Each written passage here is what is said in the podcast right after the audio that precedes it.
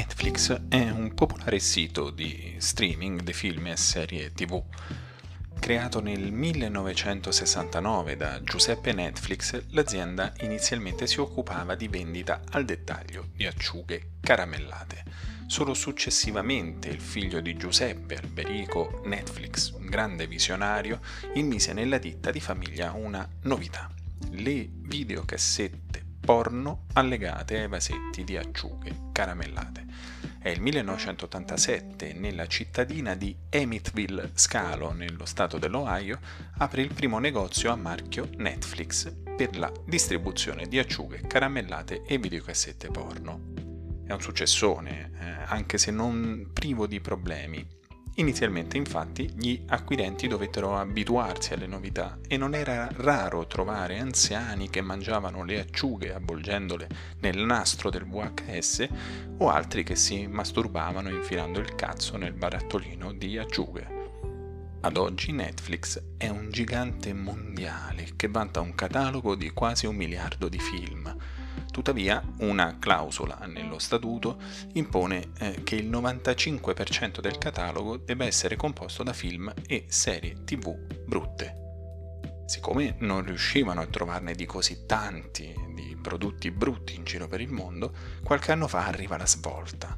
Netflix decide di diventare anche casa di produzione. Ed è così che finalmente può garantire quel 95% di roba brutta producendola in casa.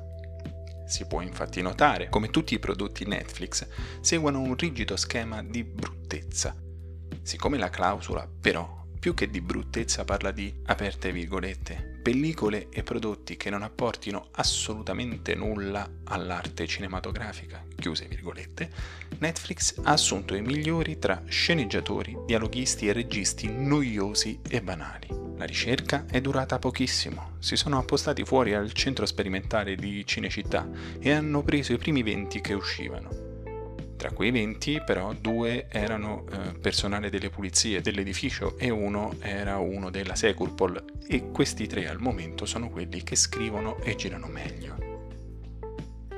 Nel prossimo anno Netflix ha già commissionato 389 film con una fotografia tendente al grigio, 113 sceneggiature con almeno un gay, una donna grassa coi capelli rosa che fa battute che non fanno ridere, un nero, un cinese, un biondo, un latino e un inuit, 242 serie tv con donne forti e ragazzi mingerlini che leggono Vice e poi qualcuno li picchia e 666 documentari che dimostrano come i poveri fanno tanta tenerezza, ma d'altra parte se la sono cercata perché oggi dai, con tutta la tecnologia che c'è, essere poveri e ignoranti è una scelta. Questo pensano negli uffici di Netflix giovani hipster che non non sono mai stati picchiati, o almeno non abbastanza.